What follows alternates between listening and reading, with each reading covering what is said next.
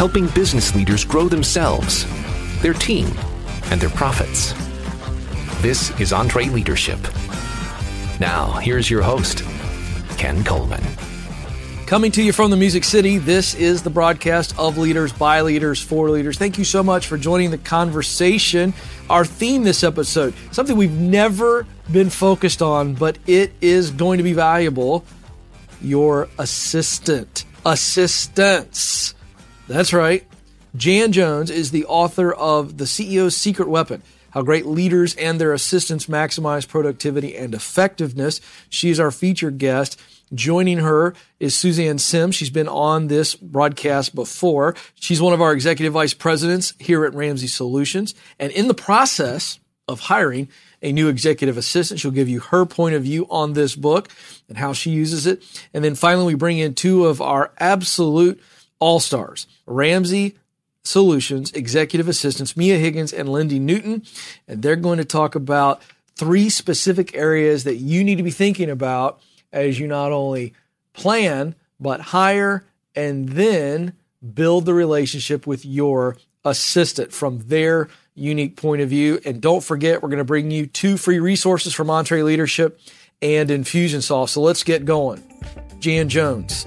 She is somebody who has been an assistant at a very high level for Tony Robbins and Michael Gerber, so she knows of which she writes. So here is my conversation with Jan Jones.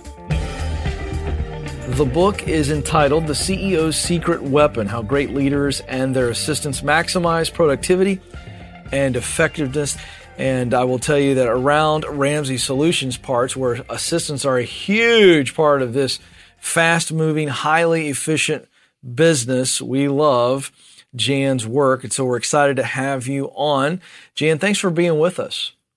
Thank you so much, Ken. I'm really thrilled to be here with you today. All right, let's dive right into this. So let's go just let's go back before, you know, you become this this author of this book that is, you know, so widely read and used at some point in time, you were an executive assistant. You were in the trenches. I know with, with a lot of high profile people. One comes to mind that most people will know, a guy by the name of Tony Robbins who's traveling around the world, got a lot going on, several different business units.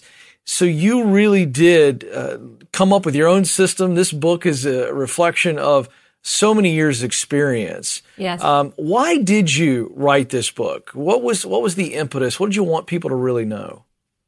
You know, it's interesting, Ken, because the story starts actually when I started my own business.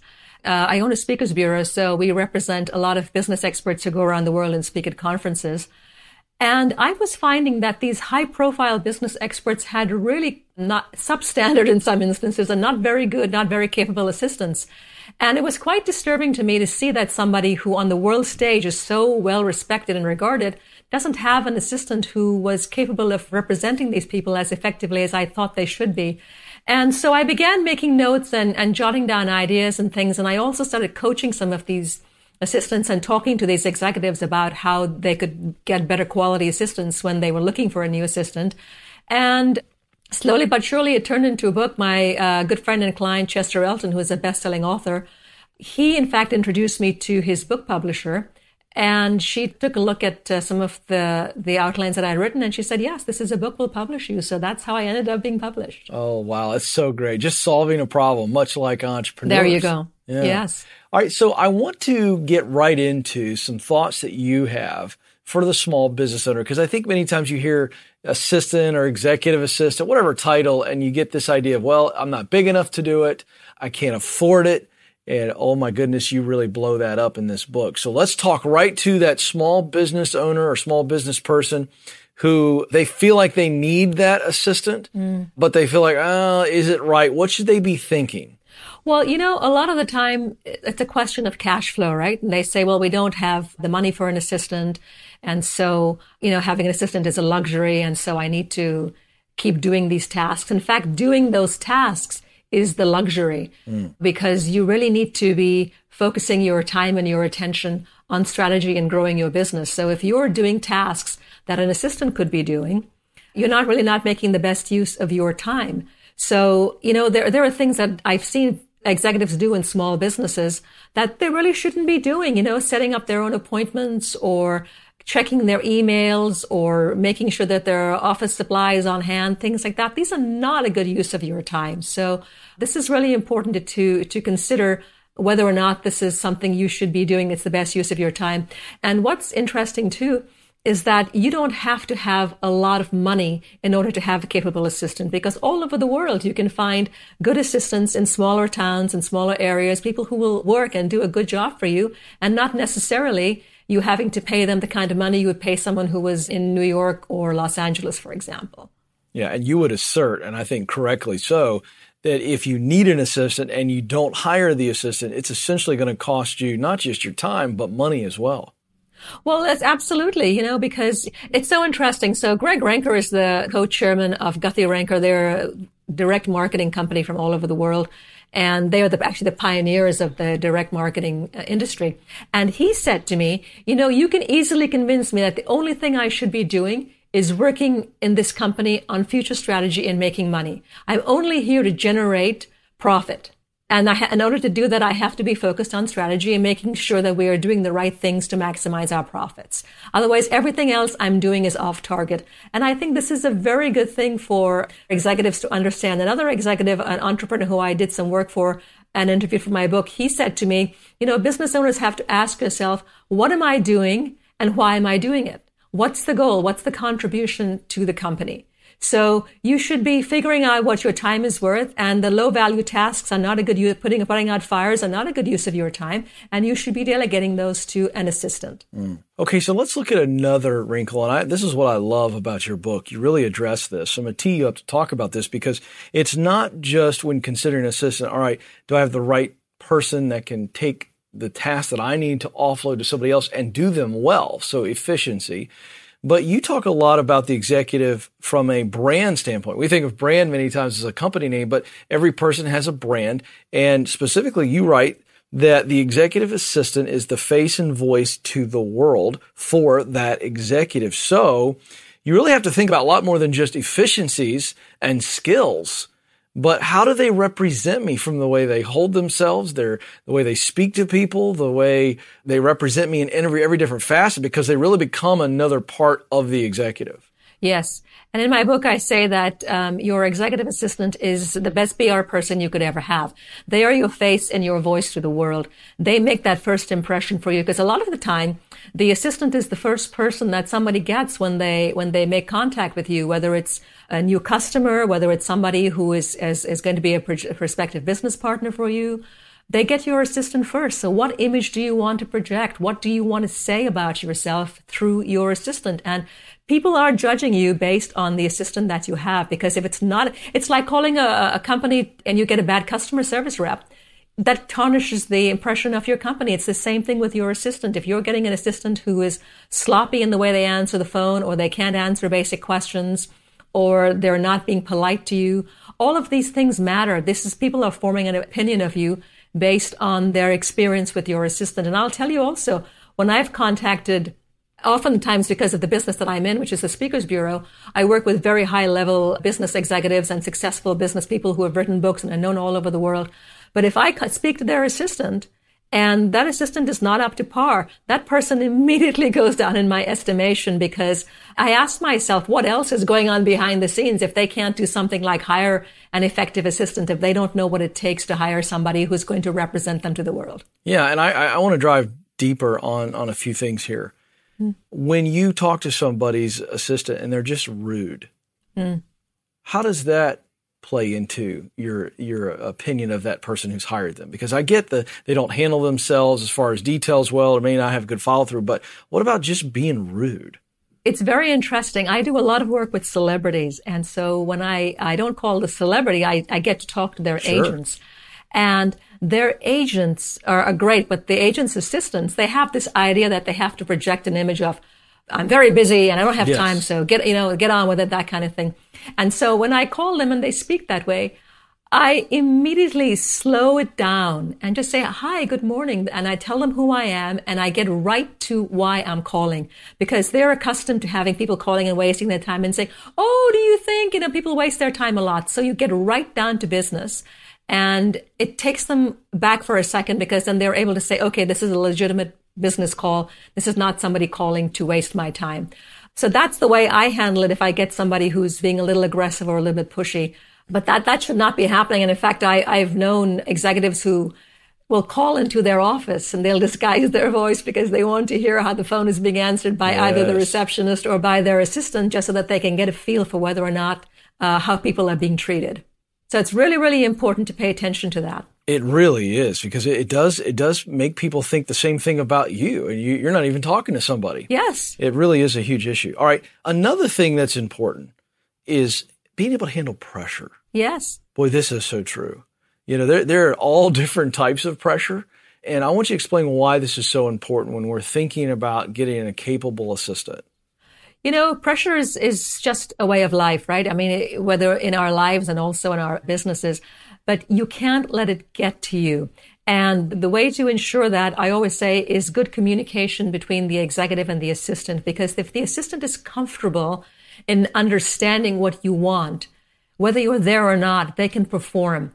And if they are confident in what they're doing, if they know what you want them to do, if they have the basic skills to get the job done, that takes a lot of the pressure off them. But if you're not communicating with them, if you're not helping them to understand how you want things done, how the business is run, that ends up causing a lot of anxiety and a lot of stress. A lot of the pressure that assistants experience is time pressure. You know, things getting changed constantly, a lot of people coming at them at the same time asking for things. So the assistant has to be aware when, and when you're interviewing the assistant, you have to be aware to tell them, look, this is the situation that we have constantly and you can't be flustered. You can't drop the ball. You can't be rude to people on the phone. Uh, just because you're busy and because you're under a lot of pressure right now. So it takes a lot of communication in the beginning. And it also takes communication when the executive is giving the assistant a lot of work to say, listen, I know you've got a lot on your plate right now. We'll get through this. We'll handle it. You know, just take the, the pressure down just a little bit and help them to work through it. All right, I want to switch gears to the hiring process for an assistant. How is it different than maybe other hiring processes, or is it not any different? What specifically does a leader, high functioning person who wants an assistant, what do they need to be doing in the hiring process? The challenge with hiring an assistant is because the definition of the role of assistant is so varied, and it depends on the organization and what it is that they're looking for. So a lot of the time, the first thing that the executive has to do in hiring an assistant is to really sit down quietly and say, okay, what does this company need? What do I need? What are the things we must have? Because if you don't analyze that, when somebody gets in front of you and you're interviewing them, you may get sidetracked. You might say, well, I like this person's personality or I like the fact that they worked for this person before and all kind of ancillary miscellaneous things come into consideration when the first consideration needs to be, what is it that we need in this business? What is my work style? Am I a micromanager? Am I a big picture person? Do I need somebody who needs to be managed? Do I need somebody who is able to take the ball and run with it? You have to really sit down and examine what it is you need and what your business needs. And then based on that, you hire the correct personality fit and the correct capability fit for you. Now, one of the things you talk about in the book is the idea of self evaluation. You have to understand yourself in order to hire an assistant who's a good fit for you. And I think this is a massive blind spot for so many yeah. people. If you can make the list and say, okay, this is what I need, but I'd love to spend a little bit of time talking about this back and forth. You get that right person, and in the hiring process, you want to find somebody that's not just a personality fit, but maybe has strengths where you have weaknesses and so forth and so on. And if we're not aware, then we're really hampering that assistant, not just the hiring process, correct? Yes. You know, so this is knowing yourself, right, is, is really, really important. And don't hesitate to say, this is what I need and this is what I want. I'm seeing a trend a lot with younger executives, for example, who say things to me like, well, who am I to ask her to do that for me? And I say to them, you're the person who is paying them a salary so they can send their kids to school and put food on the table and put clothes on their back, you know? So don't say, who am I to ask them? They're there to do what the business needs them to do. So you need to be very, very clear about that. And a lot of the time I'm seeing also now the trend is to tell assistants almost like the being an assistant is secondary to uh, what they want to do in the role. So, you know, there are lots of adjacent opportunities to being an assistant to an executive. And a lot of assistants are focusing on those adjacent opportunities as opposed to this is what the executive really needs right now. This is what they've asked you to do. This is the priority. Focus on that. And if you find your assistant is not doing that, you need to have a conversation with them about it. Don't be afraid to say, this is what we need you to do in the business. Now, how big of a fan are you of sharing the personality profile, strengths, weaknesses right at the outset before you've actually hired? Is this done prior to the hire or after the hire? Oh, it has to be done prior to. Yeah, absolutely. Yes, yeah. The elevation has to be done before. I know that there are some executives who are very, very good with their, their gut instincts and they'll hire based on that. And no matter what else they're seeing, they say, you know, my gut is telling me this person is a good fit. So, so they'll hire that person. Sometimes it works out, sometimes it doesn't, you know. Donald Trump said to me in the book interview that, you know, hiring is a gamble. In the end, you really don't know on how that person is going to work out until they're actually on board and you're seeing them in action. And I've seen this too, where I'm, i have very, very good instincts. And on top of that, I know what's required to do the assistant job. But once in a while, an assistant will come on board and their personality is just not meshing or they have an agenda on where they want to go and things like that. So sometimes you have to roll the dice, but a lot of the time you can really do your homework and trust your instincts. You know, when you're doing business, you trust yourself, you trust your instincts, you do your homework. So do the same thing when you're hiring an assistant. It's really no different hiring an assistant as there is to hiring a CFO or somebody like that. So, so do your homework. Now, you've talked to so many business leaders on this issue. I'm just curious, as you've interviewed them and, and spent time talking through their answers and thinking through it, what are you seeing? What patterns anecdotes, stories of how assistants are so valuable to business leaders? It's so interesting. The stories are so varied. Joseph Michelli, who's a famous author who writes books on customer service, you know, he was saying to me that the thing about his assistant was that she increased his business value. She was somebody who, she actually had an accounting background so she always kept him on track when it came to him wanting to go off, be like an entrepreneur and go off and do 10 different things. She'd always bring him back to the business plan that they worked on at the beginning of the year. And she'd say, okay, now, Joseph, are we keeping to this plan? Is this in line with what we intended to do? And he said to me, you know, she actually made me richer. Can you imagine having wow. an executive assistant who makes you richer? Yes. I mean, that's an amazing story. But he was willing to listen to her. You know, he trusted her sufficiently where he listened to her. A lot of executives don't listen to their assistants, and that's a big mistake. Donald Trump told me, and when I mentioned Donald Trump, this is before he became president, because my, I interviewed him in 2015. He said to me that his assistant was so valuable to him because she could read situations really well. And she had really good instincts, and she was never afraid to tell him what she thought. And that's a really important thing to do is to be able to respectfully give your input to your executive and for them to trust you sufficiently. Obviously, after they've been with you for a while, they have a track record with you and you trust them. But in, even in the beginning, to be able to give them some confidence, listen to what they're saying that was uh, another big thing. And Richard Branson told me that he liked having assistants with whom he could be good friends because you spend so much time with your assistant on a day to day basis that he felt it was really, really important from a personality perspective for them to be able to get along with each other. Steve Forbes told me that his assistant was so capable in getting all of these little things done. He said, you know, that the smallest thing when she was not there, it would turn into some huge chaotic thing. And the minute she came back in the office, order was restored right away, you know? So these are the kinds of things that they appreciated about their assistants who were able to support them and run their office for them. Uh, I love that you just said that uh, the assistant supports the executive, but you also write about this in the book. The idea of great leaders give assistants the resources they need. So it's a it's a reciprocal support. How yes. do leaders do that? How do they support their assistants well? It always comes back to communication. Communicate to them. Let them know what you want, what you don't want. It has to be face to face communication. You know, and in this day and age, we tend to rely a lot on electronic communication. That's good for convenience, but you must try, if you can, if you're in the office at least once a day to get face to face with your assistant and tell them your strategy, tell them what's important to you, tell them what's coming overnight, what you're going to do with this, what you're going to do with that, what your expectations are the more they're face to face with you, the more they can imbibe your presence, the more they understand who you are, the better they're going to be able to assist you.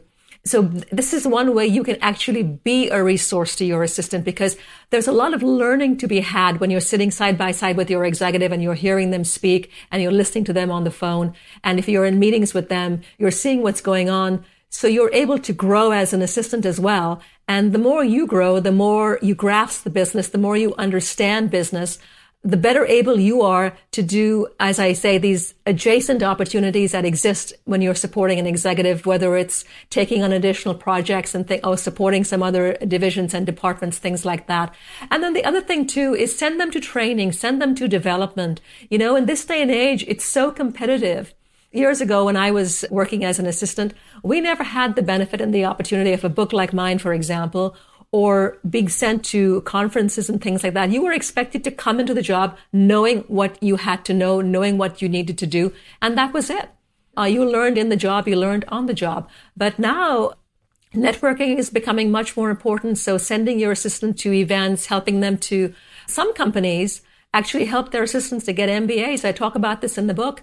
And of course, there's a big cost factor and there's a big time factor because, you know, just getting your MBA is no easy thing. So that's not always very popular, but I've known a handful of companies who send their executive assistants to do the MBA training as well. So, so be a resource to them. If they need something to do the job, if they need a, a smartphone, if they need a, a laptop, whatever it is that they need in order to be able to help you, give them what they need in order to be able to do that. Well, this is a very important resource. You really do lay out the entire game plan on how to get the right assistant, how to work with the right assistant it really is a treasure trove. What would you say to leaders who are thinking, all right, I need to, to get to the next level here? What am I going to get out of this book? I've heard a lot of great stuff, but how do I use this book? What would you say to them? Okay, so in my book, I devote three chapters to what I call the tangible and intangible traits of exceptional executive assistants.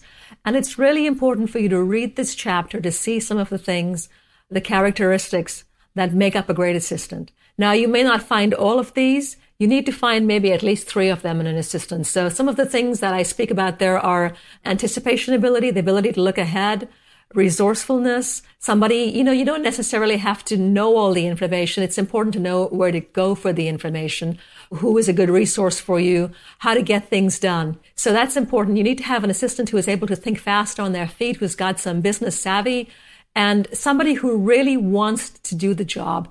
So I've broken down the chapters in, into three different areas uh, that you should be looking at for assistance. So the most important thing to do is to read those three chapters and to see communication skills are important. Of course, they're going to have to have the basics, which is the fundamentals of being able to type and to answer the phone effectively and do the kinds of things that are, are given for secretarial. When I'm hiring, I hire for attitude. I want somebody who's got a real can do it attitude, somebody who says, I'm going to jump in and take charge and nothing is too much for me. I'm, I'm happy to be there as a resource for you. And especially in a small business where a lot of the time there's a lot of overlap. You know, in larger companies, people tend to be in their, in their areas and they tend to support people in the areas. But in small businesses, there's a lot of overlapping. So you have to have somebody who's really willing to do it, who really wants to step in and who really wants to partner with you. Well, it's great stuff, Jan. Thank you so much for being with us. This is a great resource. I know you're busy and you've got a lot going on, but thanks for hanging out with us. Oh, it's my pleasure. Thank you so much. I really appreciate it. Big thanks to Jan Jones being with us. Again, the book is The CEO's Secret Weapon How Great Leaders and Their Assistants Maximize Productivity and Effectiveness. Excited to have Suzanne Simms back on the broadcast with us. She first joined us on episode 153. We actually had lunch at a local eatery and talked. It was a really, really fun conversation. As I said at the top of the show, she's in the process right now of hiring a new executive assistant. She loves this book. She knows it cover to cover. We thought she had a great perspective. Here is my conversation with Suzanne Simms.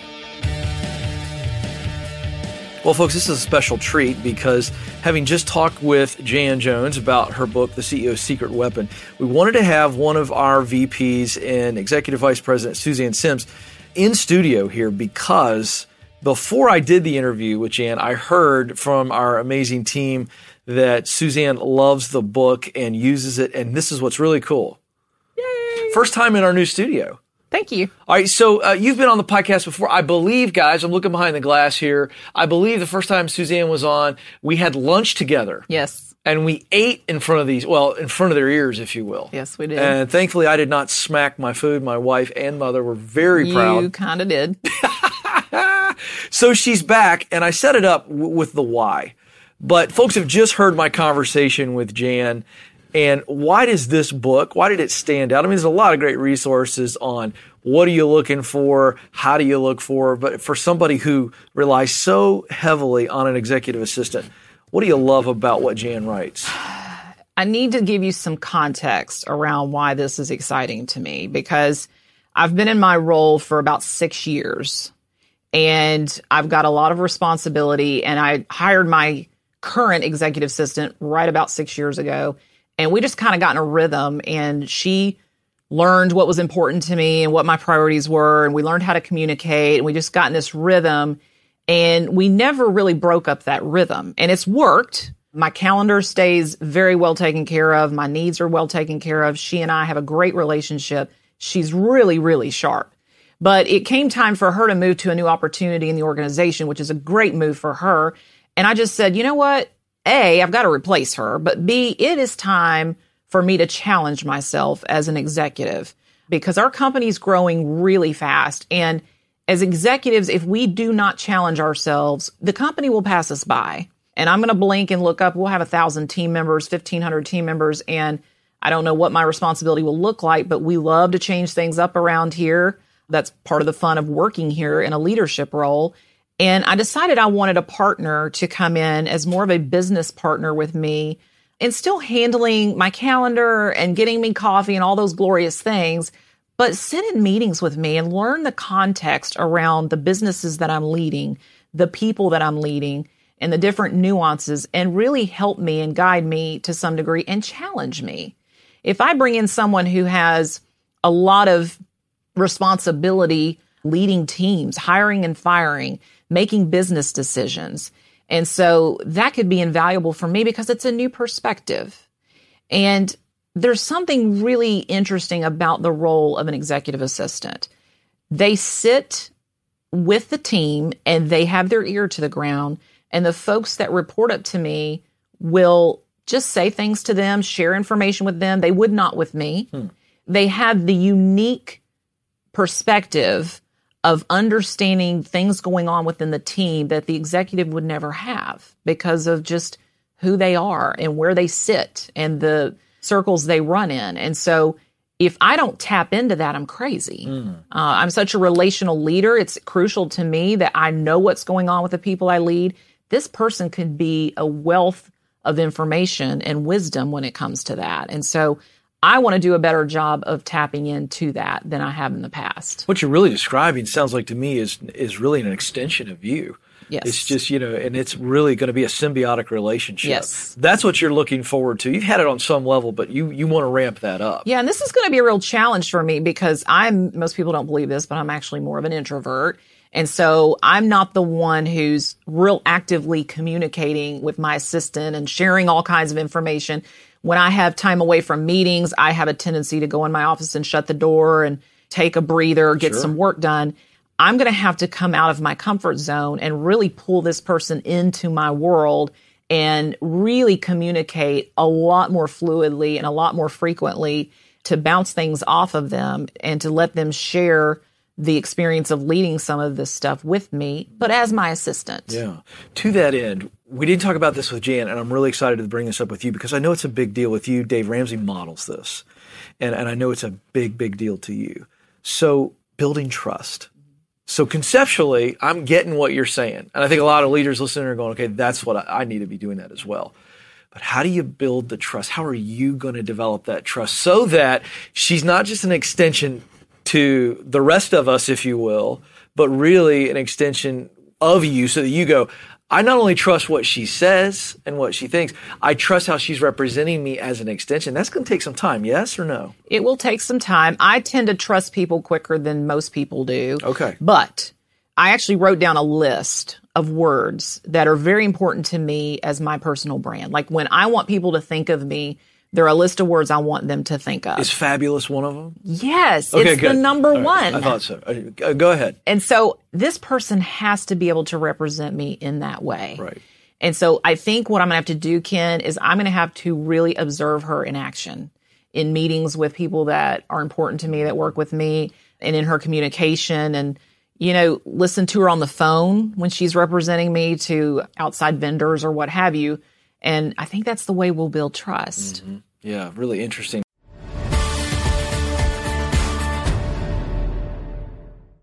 Hey, folks, I started Ramsey Solutions on a card table 30 years ago.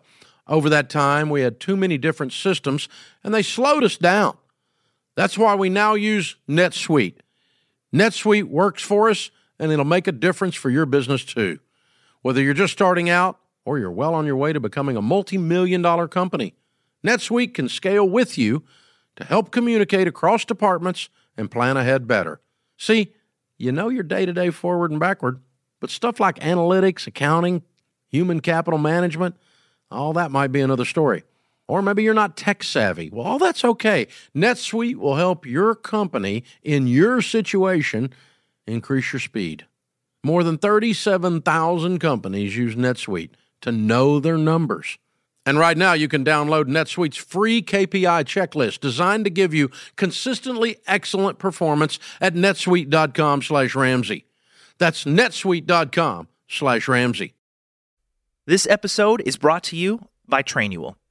Even when you're great at running the day to day, a lot of leaders struggle to delegate. But delegation is a critical leadership skill, and empowering your team by building that skill just takes having the right system in place. Well, Trainual is that system, and it's a game changer. Trainual is an easy to use app that helps document and organize everything about your company in one place. Clear outlines for every role and responsibility, step by step training for all your SOPs and employee handbook content, an org chart and directory. You can build accountability tests. Employees can even use Trainual's powerful search to answer their own questions. Companies using Trainual are cutting training time and related costs by up to 75%. Get started with over 300 templates and their world class support. It's time to get your entire team playing from the same playbook. Visit trainual.com slash entree today for a demo and get 15% off your first year with code entree15. That's 15% off at T-R-A-I-N-U-A-L dot com slash entree with code E-N-T-R-E-1-5.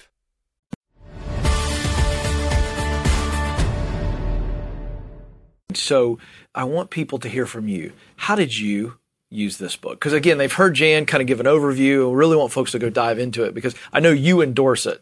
I'm not so much looking for an endorsement here as much as for you to say, how do you and maybe some of your fellow or uh, other executives in our building use this?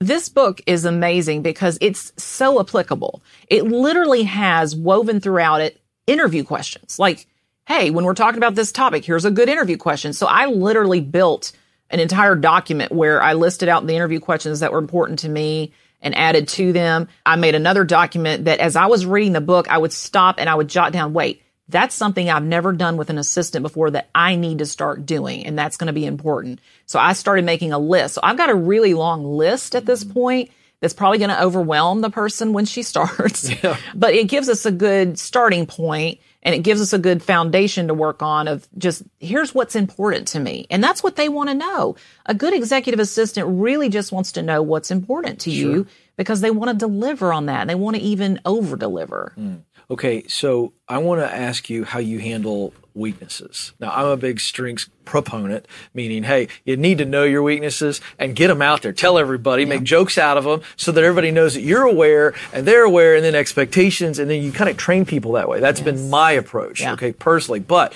literally we're talking about your right arm. Okay. And there's going to be some weaknesses. I'm sure you talked about them on some level initially. But how do you, as a leader of an executive assistant, how do you help them mitigate, communicate around weaknesses? I yell at them, kick them out of my office. Right.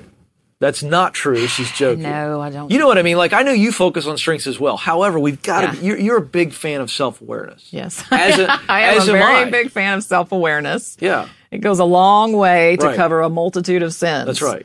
I think what I haven't always done well in the past, I've had a tendency of overlooking weaknesses.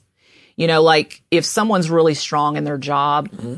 I'll focus on that, like you said, and just kind of brush past the weaknesses. What I'm going to have to challenge myself to do is address them Yeah, in real time. That's right. So you have a meeting and a weakness presents itself and it's there. The minute that meeting's over, you pull that person aside and you say, listen, this happened and here's how I view that. And here's a way you and I are going to work on this together because it's not cool. You know, it's not acceptable. And those are the kind of conversations no one wants to have. But if you have a really good executive assistant, they are hungry for those conversations because they want to improve themselves. And so it's on you to do that. Yeah, good stuff. All right, folks, there it is. The CEO's Secret Weapon is the book, How Great Leaders and Their Assistants Maximize Productivity and Effectiveness. She is Suzanne Simms, our Executive Vice President of all things business to consumer, one of the most influential ladies in talk radio. That's not my description. That was an award she got. Thanks for hanging out with us. Always good to have you here. Next time, guys, we need to have food in the studio, so we will just combine our past experiences. Are you good with that? I'm totally good with We'll that. a little tea- wine and cheese. wine and cheese. Maybe Never some- hurt anybody. Maybe some tea, some hot tea in the afternoon, you know, because I, I prefer the English rituals. But fun to have you with us. Appreciate you very much. Thanks, Ken. All right, one big item that you will deal with. And if you master this, this idea of allowing your assistant to handle things that you don't need to be handling, this is just delegation 101. And we want to help you on this item. This is a very important topic. And as I said, if you master it, it's a game changer. The EntreLeadership Team has a tool for you this episode, the EntreLeader's Guide to Delegation. This is the foundation for every leader getting to maximization in every aspect of your work. So the EntreLeader's Guide to Delegation includes the 10 basics of delegation. We have a chart in there called the EntreLeader Time Tracker. Uh, this is taking your work week and it lays it out in 30 minute increments.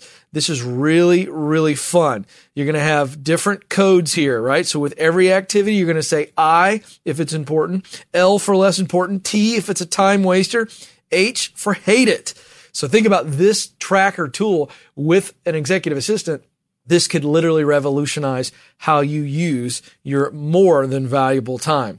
So we've got that for you. So all you've got to do is text the word delegate to 33444. That's delegate. Text that word to 33444. Oh, this is great fun. Joining me in the EntreLeadership Studio right now, two amazing executive assistants on our Ramsey Solutions team. They are Lindy Newton and Mia Higgins, specifically serving some EVPs, operating board members. So, a lot going on in your world and their world every day. You're helping them lead. And so we thought this would be big fun to get the perspective of people who have been hired here to play this role, who are now helping others get hired in your role. Cause I know there's like a little council. I see you all all the time in that fourth floor conference room. So let's start there. I see it all the time. It's a bunch of executive assistants. I don't know what's going on in there, but what's going on in there? we get together because we're working on different processes and partnering with human resources and IT and operations Yeah. internally just to make things better. Yeah. So I bring that up because it's very intentional. I mean, it's not just a, you're not on this little island with your leader. There's a great culture of community here on this. So our audience has heard from Suzanne Simms, who was hired and, and, and she spoke to her perspective on the importance of the CEO's secret weapon that Jan Jones also spoke about on this episode. But I want to start with Lindy, the process of when you are looking and searching for that CEO's secret weapon, that executive assistant. I want you to talk about fit and function because uh, many times leaders, I think, make a mistake. Correct me if I'm wrong of just focusing on the function. What are the skills needed? Can they fulfill this role? And fit is huge. I want you to speak to those two things. Sure. So often when we get together with HR, with one of the recruiters to talk about who are we looking for, what we first might say is, you know, we're not looking for someone who only has administrative experience. There are a lot of other people out there who have the same skill set that can be applied in this role. So we're looking at people who are teachers, paralegals, project managers, event planners. These folks make great assistants because when you look at their work style, mm-hmm. you're seeing that they can manage details, that they can get stuff done, and that they know how to manage their time. These are qualities that really matter in an assistant. But on top of that, when it comes to fit, you're looking at personality fit. Do you, as a leader, enjoy being around this person? If you don't, they're not your fit. And another great thing is to look at the DISC assessment. We use that internally just to see and understand how each other works, but you can use that as a guide when you're interviewing an assistant or even when you've got them as your team member to talk about their work style. And then finally, we talk about personal brand a lot. Personal brand is your attitude, how you communicate, how you interact with others, and how you carry yourselves. This really matters when it comes to a leader and an assistant dynamic and that partnership because, as Jan noted, people are going to judge you, the leader, based on how your assistant carries themselves. And Yeah. so if you want to have that healthy partnership, Yeah, that's so true. And Mia, I want to follow up on what Lindy said because it's not just the outward brand of the leader that you are projecting, mm-hmm. but then there's this in the trenches. You know, you're working with this person so closely. You're around them all the time. I mean, literally feet away from each other, right? In most Yes. situations. You could have the right you could have all the right things. You could have the, the talent, you could have the, the personality, but then it could be something just the way you talk could drive the person crazy. Be, let's just be really honest with that. I mean, that there's nothing like that that is too trivial. If it is in any way off-putting or obnoxious, it's not most likely going to get better. Is that right? Absolutely. I think Wendy sort of hit on that a little bit too, where you actually have to like this person. Yeah. And as long as you don't rush the interview process and you are really um, taking time to be with that person, you're not too eager to go ahead and hire an assistant just because you need that help. You get to, if you spend that time in that interview process, you get to, you know, if you can't have communication in that, if you're not having good communication in that small window, that's a good representative of what it's going to be like, you know, on the day to day. Because like you said, you're spending so much time with this person. Do you like them? Does your communication style match? because let's stay here for a moment.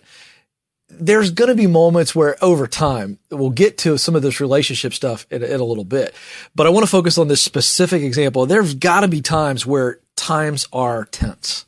Could be external stuff going on in the leader's life, could be external stuff going on in your life, could be a combination of both, whatever. Where you know it's just not always going to be so sweet and so perfect. Now, I don't see that with you two, knowing you the way I do.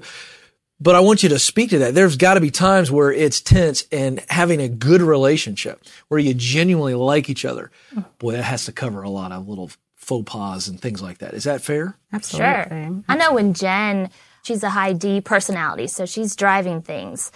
If I am someone who is also a high D personality, we're going to conflict in those Right. moments. So she needs someone who can kind of step back and be a filter with her, but then help her act, help her get stuff done. Yeah, I love that. All right, so let's move on. So we talked about fit and function, but let's talk about again uh, from your perspective to leaders listening in right now. How do they need to assess their needs as they're thinking about, okay, I've got to get this person on board. What are the things that they should be thinking about when they start to make the list of this is what I need, what I'm looking for?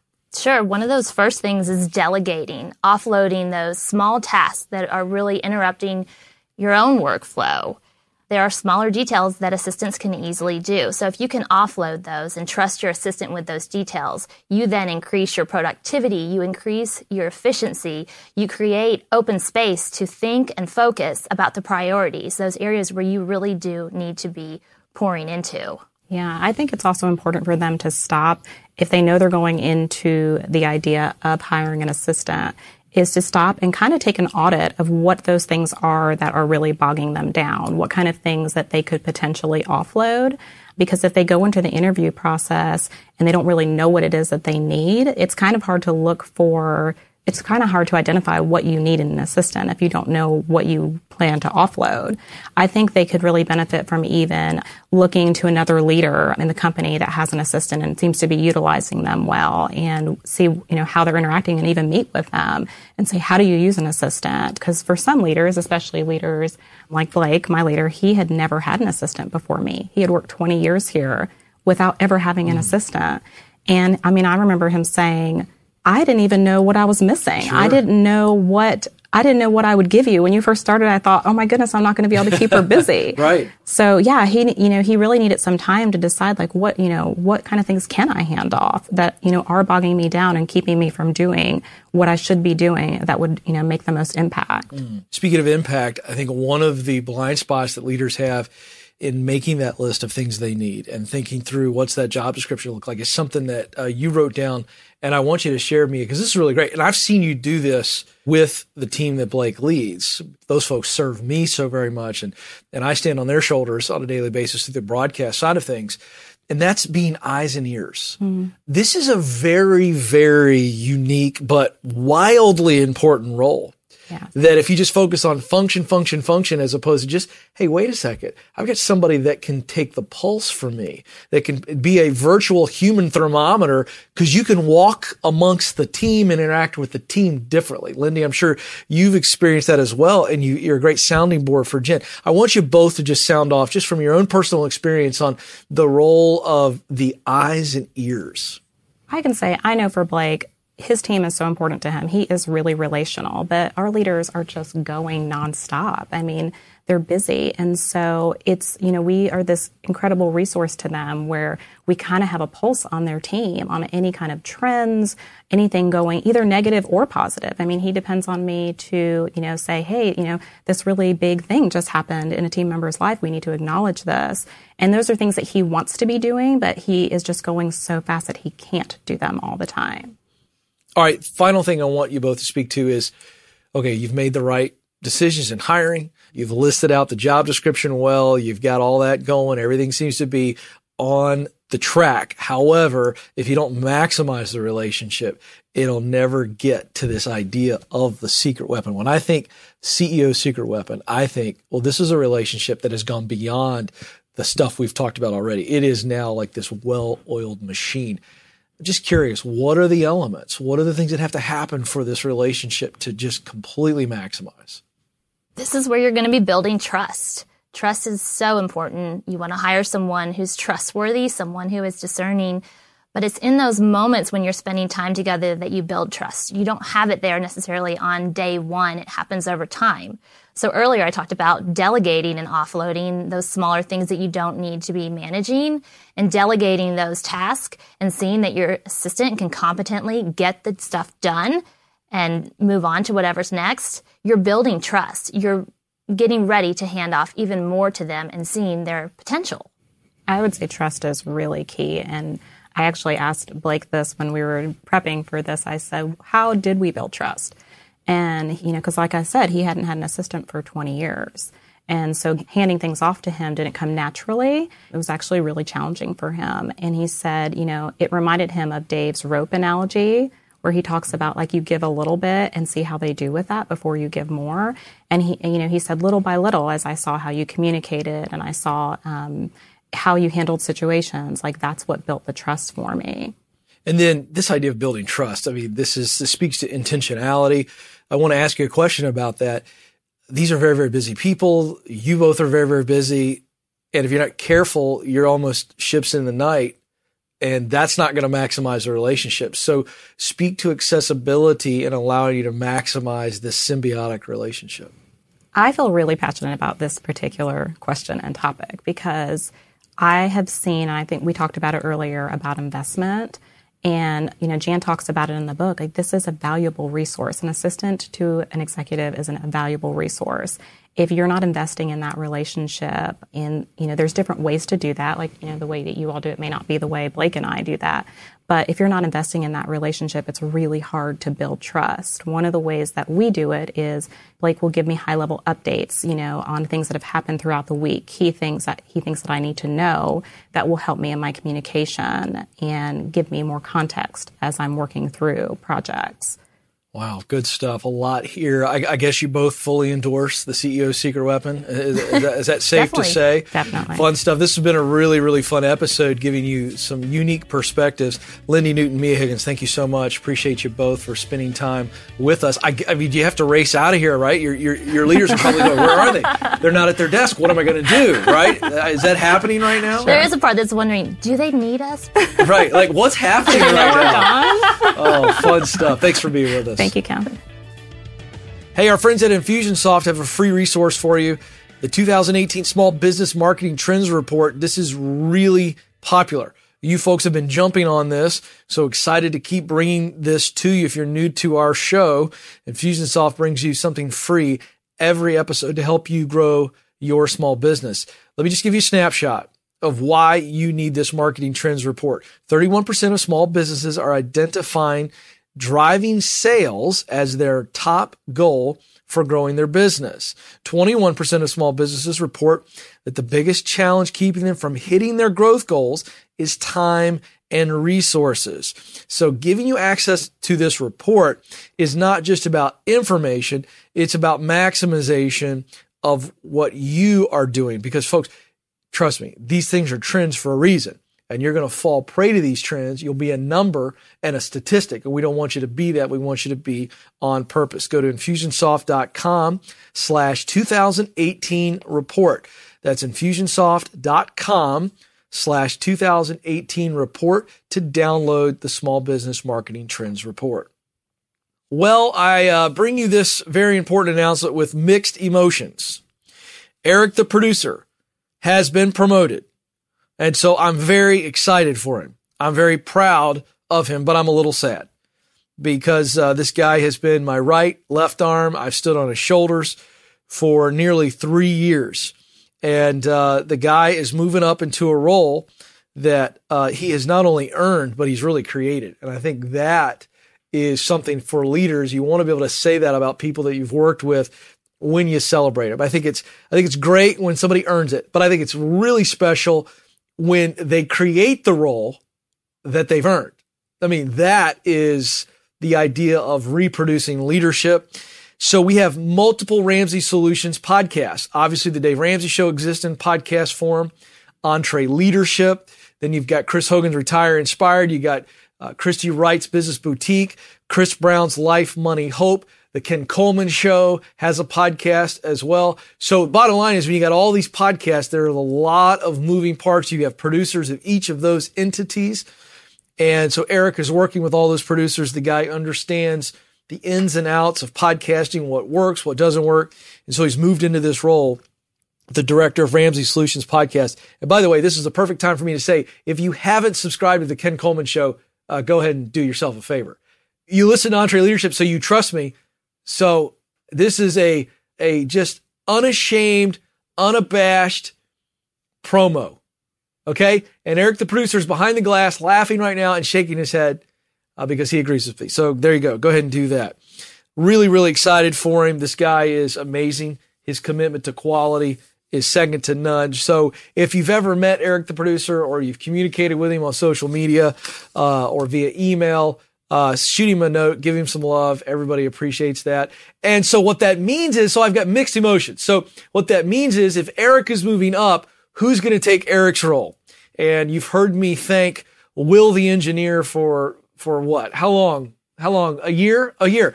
And so Will the engineer is now moving into the coveted Will the producer role. So now when I wrap up, I'm going to have to really be on my P's and Q's to properly identify Will the producer. So excited for both of these guys, both great young men. If you ever come to an EntreLeadership event and you have a chance to meet these guys, do that because they're great people. So there it is. There is the mixed emotions. Very excited, very proud of you, Eric, no longer the producer. There you go. Well, I guess I call you Eric the director. Eric the director of Ramsey Solutions Podcast. Good stuff. Appreciate you, buddy. Really, really proud of you. Well, folks, that's going to do it on behalf of producer Will Rudder and our engineer Jim Babb and the entire EntreLeadership team. Thank you so much for listening. We'll talk with you again very soon.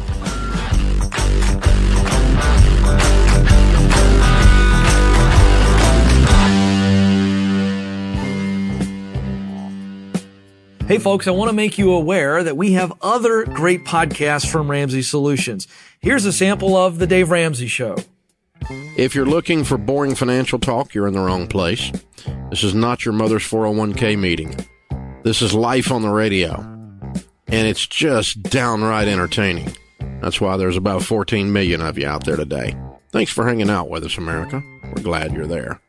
To hear full episodes, just search Dave Ramsey in iTunes or go to daveramsey.com.